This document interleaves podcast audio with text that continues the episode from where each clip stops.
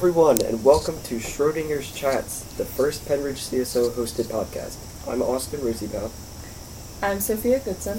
I'm Alyssa Anderson. And I'm Ben Steinman. In our pilot episode, we will be discussing the history of coal in Pennsylvania, its effects both, both in the past and present, and what paths we can take regarding coal in the future to make for a healthier environment. So first, Ben is going to talk about the history of coal in P A so we get a background of it and what we can learn from the future. Alright, so we're going to go way back to geological history. So, in the Pennsylvanian era, which is aptly named, actually, there was a bunch of organic matter deposited in our area, particularly in the west of Pennsylvania. And this organic matter was the result of swamps and, you know, areas with lots of life. Um, so three thirty to two hundred sixty-five million years ago, all this swampland died out, and it was crushed into um, a substance that's called peat. And during an activity period in geological history called the Appalachian Revolution, literally, like, mountains would split open and fold over onto themselves, and with all that pressure and action, this peat got squished down into what we call coal. So, where it was squished down the hardest, we call that anthracite, and this would this will come up later in our talk. And where it got squished down pretty hard, enough to change Um, you know, its chemical structure, but not quite hard enough as anthracite, is a type of coal called bituminous, which I just learned how to say. So, we're going to flash forward to um, prior to colonization, so pre, you know, fourteen ninety-two, really. So, Native Americans did know about coal and its uses, but that was primarily in the west of our continent. So, the the... group of Indians that really used coal the most were the Hopi people, who fired clay pots with coal. But those who didn't live in the Southwest, really, from my understanding, did not make use of coal. Now, on the other hand, colonists who had lived in our area knew about coal since the sixteen hundreds, but really it was not efficient to be mining it, and if you know any of your colonial history, the colonies were not meant to be manufacturing stuff. So, really, coal was not being used in factories. It wasn't used industrially at the time. So, in Pennsylvania, the first bituminous coal seam was discovered at what's called Coal Hill. Now it's called Mount Washington in seventeen eighty-four. So, that was the first big pocket of coal, something that could be used um, efficiently, you know. So, even though bituminous coal was used from that pocket and other ones like it, anthracite coal really, really dominated afterwards shortly, because unlike bituminous coal, anthracite is squished down really, really hard in its forming process. So what that means is that it burns without smoke, it burns without, you know, other residue, and it burns with more energy. So, people just gravitated towards that type of coal. So then, in eighteen thirty-one, that's really when the coal industry and iron industry really kicked off. So there was a process called the hot blast, which allowed for more iron production and also necessitated a lot more coal use too. So by eighteen thirty, just, you know, to get to get a bearing with the time, Pittsburgh consumed four hundred tons of coal per day. And something that's interesting is that at this point, it was used for quote-unquote light industrial usage, and it was also used domestically. So you can see a change from colonial times and pre-colonial times where it wasn't used all that much, and in the nineteenth century where it is coming into use. So then, towards the Industrial Revolution, coal became the most widely used energy source. But the thing is, by that time, all that good anthracite coal had run dry. Nobody knew where to find any more of it. So they decided to go back to the bituminous coal, which does produce smoke, does produce more pollution, but it still was an efficient energy source compared to timber or anything else. And for the next sixty years, that would provide uh, half of the U S energy grid. And even at its peak, it contributed up to three quarters of the energy grid. And coal did see a drop in the nineteen fifties, But starting in really the nineteen seventies to today, really, um, you know, just recently in the past couple of years it dropped, but really to today, we've been seeing coal spike up again. And that is a brief history of coal in Pennsylvania and in the U S. Wow, well, thank you so much, Austin. I don't think I've ever known so much about coal history. Yeah, there you go. Fantastic.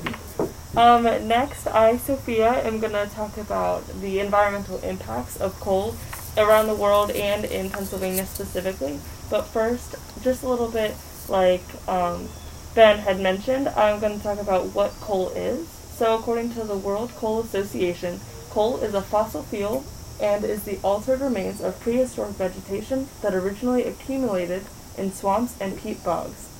So when we burn this coal, we get the, the energy that we get from is the same energy that those previous plants absorbed from the sun through photosynthesis. So the issue with coal in general is it has a huge negative impact on the environment. An impact on the air pollution for the environment is, sorry, let me show that. Um, so coal has a huge impact on the air quality around the world. Because coal is so carbon-based, it causes a large impact on the air quality after being burned. This is from the Union Concerned, the Union of Concerned Scientists. Coal releases bad chemicals such as mercury, lead, sulfur dioxide, nitrogen oxides, particulates, and other heavy metals. This can cause asthma, breathing difficulties, brain damage, heart problems, cancer, neurological disorders, and premature death. So as you can tell, a lot of the air pollution from coal is pretty negative. Coal can also cause a major issue when it comes to water pollution. After burning coal, you are left with ashes. Coal-fired power plants can produce more than one hundred million tons of coal ash each year.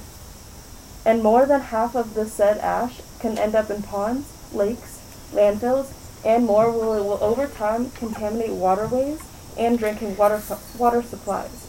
This contaminates water and can even cause living things to ingest bad chemicals that may have negative impacts. Another negative impact on the environment comes to global warming. Global warming is, as we know so far, coal's most serious long-term global impact. When coal is burned, the released carbon reacts with oxygen and produces carbon dioxide, which is a heat-trapping gas that the coal and the coal in the U S alone burns accounts for almost one-fourth of all energy-related carbon emissions that get put into our ozone layer. Lovely. So, I got more. So a little more about how it impacts Pennsylvania specifically is, according to the Penn Future dot org, coal power plants still supply twenty-three percent of Pennsylvania's energy. While these coal plants are on a major decline, they still are leaving a huge mark on the environment. I read in an article from earth justice dot org to learn what it was like to live next to one of these coal power plants. A woman who has lived next to the plants most of her life and ab- absolutely hates it. She has lots of health issues due to the pollution and states that the plant is filthy, dirty, and noisy, and unhealthy. After just one week, large amounts of soot can build up on the side of her house to the point where it is almost hard to clean it every week. Ever since she's moved next to the plant, she's felt as though she's had a cold for twenty-one years, with symptoms such as chronic cough, runny nose, headaches, and sinus infections. Another neighbor of the coal plant says that it makes so much noise you can't even sleep at night. He says that most of the children who grow up there live get asthma, and he tells all his children that as soon as they're out of high school to move away as soon as possible. Not only does coal have a major impact on the beautiful planet, it creates a large disturbance to those who must live around it. Yeah. Wow. Well, it's kind of darning. Yeah, a little depressing. Yeah. Thank you, Sophia, for showing us that with positives of energy use and energy for more people comes negatives such as health effects from coal. So I'm here to talk about clean coal this today, and clean coal is a way to reduce coal's harmful effect on the environment and those people surrounding it. So when burned, coal releases harmful substances, namely sulfur, mercury, chlorine, nitrogen oxides, and carbon dioxide. These substances are what are released into and pollute the environment. Sulfur, for instance, when released from burning coal, combine, can, can combine with water or air, forming sulfuric acid. This is the primary component of acid rain, which leads to contaminated water and deforestation, which are, uh, acid rain is an, a big issue in the environmental world of today. So extracting it from coal, sulfur that is, is a good thing environmentally. According to an article published by the European Commission CORDIS, or the Community Research and Development Information Service, a technique entitled T D T three R, or Thermal Desorption Technology Recycled Reduce Reuse, which is where the three R comes from. This technique effectively extracts ninety-five percent of organic sulfur from coal before it is burned in the power generator plant. This is accomplished by utilizing a continuously operating closed-loop reactor, according to CORDIS. From here, the coal, now removed from ninety-five percent of the harmful sulfur, is indirectly heated in a vacuum, undergoing a process called carbonization. Here, volatile matter is removed from the coal, which in turn increases the carbon content of the coal. So this is the first step of clean coal, removing the sulfur. There is another big technology called C C S technology, or carbon capture and storage. This technology handles dealing with the large amount of C O two emissions, the primary harmful greenhouse gas, which we know of C O two, from burning coal and coal plants. The C C S technology combines a synthetic mixture of gases called syngas with steam to create hydrogen and carbon dioxide. The C O two is captured, compressed, and ready for the real purpose of C C S, which is transport and storage. It is sent through pipelines several miles below the earth into open, rocky areas. Ideal storages for this are old oil and gas fields because they already have been dug up previously. So it's ideal to reuse them for the storage of carbon because they're not going to be used anytime soon because they're underground and open. That's clever. Yes, it, it is a clever technology. And if no area like that is available near where the plant is, anywhere with porous rock under the ground is suitable for the carbon dioxide to eventually chemically bind, o- bind with the rock over time. So it doesn't even have to be an open space, it just has to be somewhere with porous rock and somewhere where humans won't intervene with it over time. One famous C C S plant named Petra Nova, which is located thirty miles southwest of Houston, has been in operation since two thousand sixteen and captures about one point six million tons of carbon dioxide each year. This plant utilizes a carbon capture car, capture strategy called post-combustion C O two capture. What it does is it captures the C O two as it is emitted into flue gas, which is just the produced exhaust gas from the coal plant. The plant uses a chemical solvent that binds with the C O two and separates it from the rest of the flue gas. It is then sequestered and transported for storage in one of those places that I previously mentioned. So all in all, this strategy of coal power is dubbed clean because the coal is stripped of sulfur before burning, which would release harmful sulfuric fumes and produce acid rain in turn. And also most of the greenhouse gas carbon dioxide is captured and stored after the burning before it can escape into the atmosphere and environment. So today, clean coal is a real strategy that is being utilized, although not on the biggest scale that we can anticipate yet because only a few plants are utilizing the C C S technology, but it is sure to grow in the future or be replaced with green energy. Oh. That's definitely... I mean, one solution to the issues we're having right now. However, coal is a limited resource, and most methods of coal production are not done in a clean way. And so it's kind of agreed that in order to cut back on pollution, other energy options need to be explored. Um, while there are like countless energy alternatives to coal, um, I kind of looked into a couple of sources that might make the most sense for Pennsylvania specifically to um, look into. Um, the first one is natural gas, um, and which we're already the number two producer of in the country, uh, right behind Texas.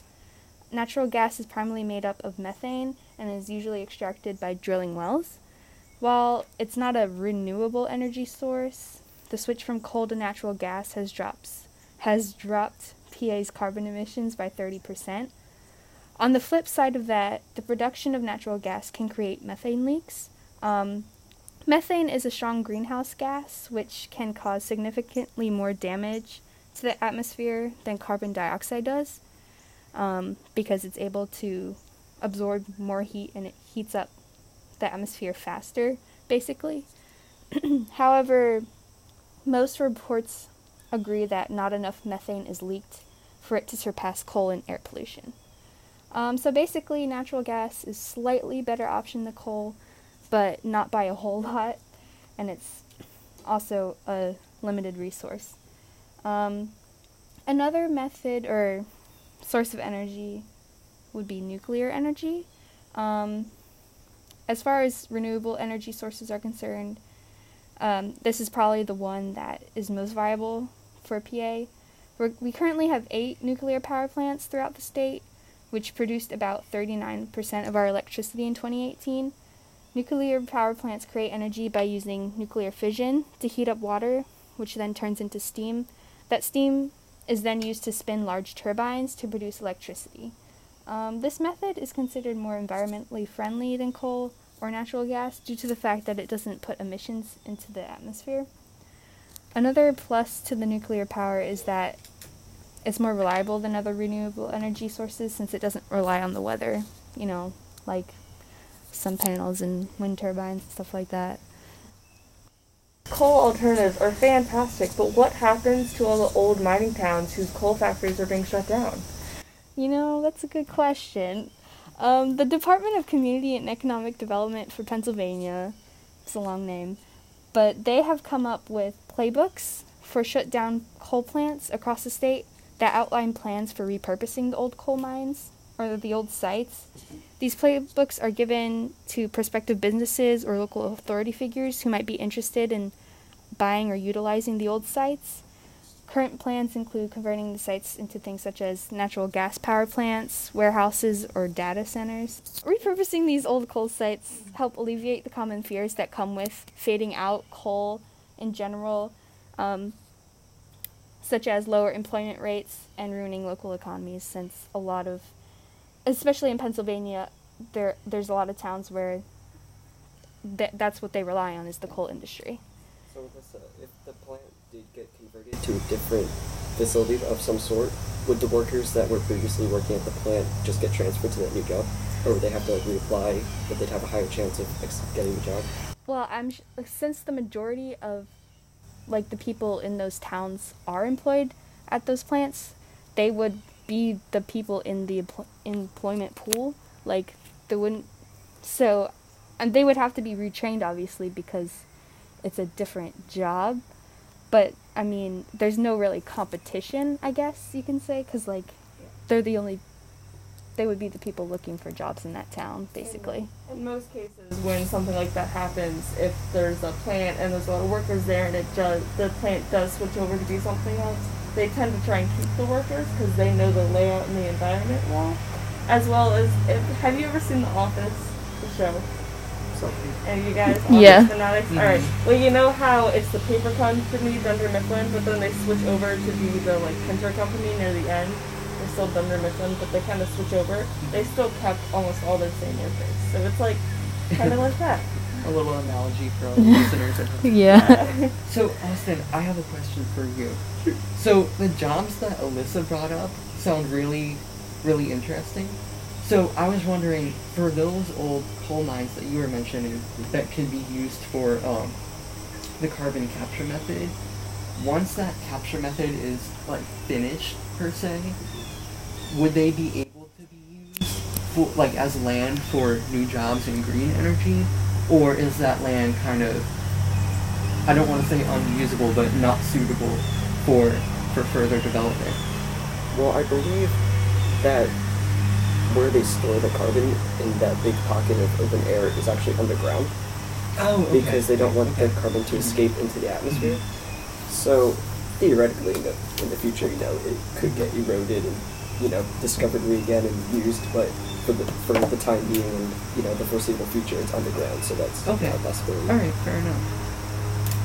Thank you. You got it. So another, I mean, I don't know if Alyssa or Austin would be able to answer this question. So I've heard a lot about how certain coal mines that might be out of use are still smoldering. Like, some of them are on fire. Do you guys mm-hmm. have any idea of how, like, this is a little off the your tracks, but how we could stop those? Or do you think we could, in some way, capture the energy that they're burning from to use as another source of energy since it's already being burned. I suppose you could use a slower process of the carbon capture strategy in, in some way, like if it's coming out of, uh, you know, like a, a pipe or a uh, smokestack, then I guess you could harness it from there. But if it's just like erratically foam, like foaming out of the plant itself, I don't know how much you could do about that. It, it depends on how it's leaking. Yeah. But I'm thinking of, um, you know those pictures that you see from Centralia, P A? Yeah. Where it's like a big, like, like fissure in the earth and it's like filled mm-hmm. with fire. Yes. I feel like, and this is just me, you know, ad-libbing, but um, I feel like, you know, since that fire is kind of, I don't want to say uncontrollable, but it's a little, well, you know, in the sun, when we use a solar panel, we can direct it in a certain angle, we can, you know, design it to be most efficient, whereas I feel like a fire, yes, it is an energy source, but um, I don't know if we have the means today, you know, currently to be yeah. recapturing like, that energy. Make fire, it efficient. If that yeah. makes sense. Yeah, at least in an efficient way. Yeah. We should definitely take a field trip to go visit that place. Yes. Yeah. Absolutely. um, cool. Our next podcast is going to be um, hosted from Centralia. Yes. Yeah. Right. Um, do we want to, like, just talk about kind of not debate, but talk about what we think would be a better source or better use, either doing the clean coal or finding a different alternative? Sure. Because we've now learned all these great different point of views and perspectives mm-hmm. on it. So, oh, no, sorry, go, go, no, go ahead. Okay.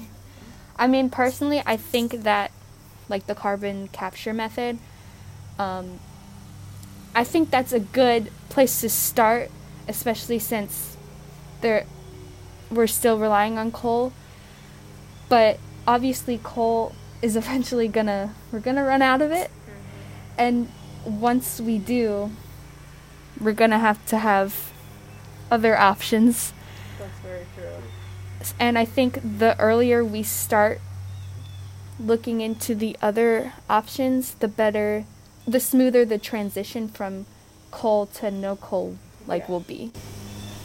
Mm-hmm. That's a good point. Plus, with the carbon capture, that sounds like really great, but I'm just thinking, what if, you know, something happens and the cave that's holding all this carbon mm-hmm. opens up, or there's like a major leak and it explodes, or something happens, and then all of a sudden a mass amount of carbon is released into the, the like atmosphere. What would that do to our planet in general? Like, do you think that would put a bigger hole in our ozone layer, or do you have any, and I don't know if we know or if that could even happen, but. I don't know, I don't I don't know if it would, like, how long it would be, is it, like, would still be in a gaseous state, or already, like, binding with the rock, but not completely yeah. harmless, so it might not be, like, you know, like a rock, like a plume of yeah. gas.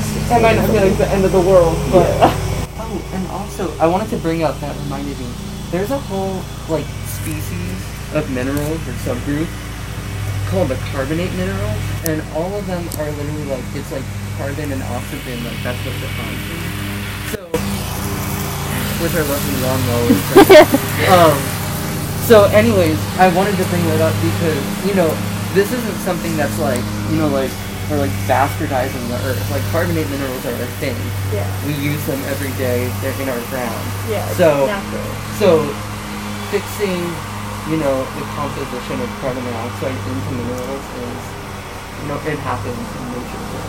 That's good to know, because that's what I was saying. I was like, are we just going to put this random thing that our planet's not used to into the ground, like kind of sweeping the dirt under the rug, kind of? It's like, oh, well, wait, we'll worry about it later. Like, it doesn't matter. At the rate of this technology progressing, I think that if we just find to have even like better efficiency for coal, even better. Or even find a use for the carbon. Yeah, true. So I think that, like, you know, the end result of coal totally isn't out of the question yet. That's true. But mm-hmm. it is finite, so we should, of course, be making choices we need. Yeah, definitely. Yeah. But for the time being, I do think it's a really the use of our time. Um, and I know like other countries are exploring this too.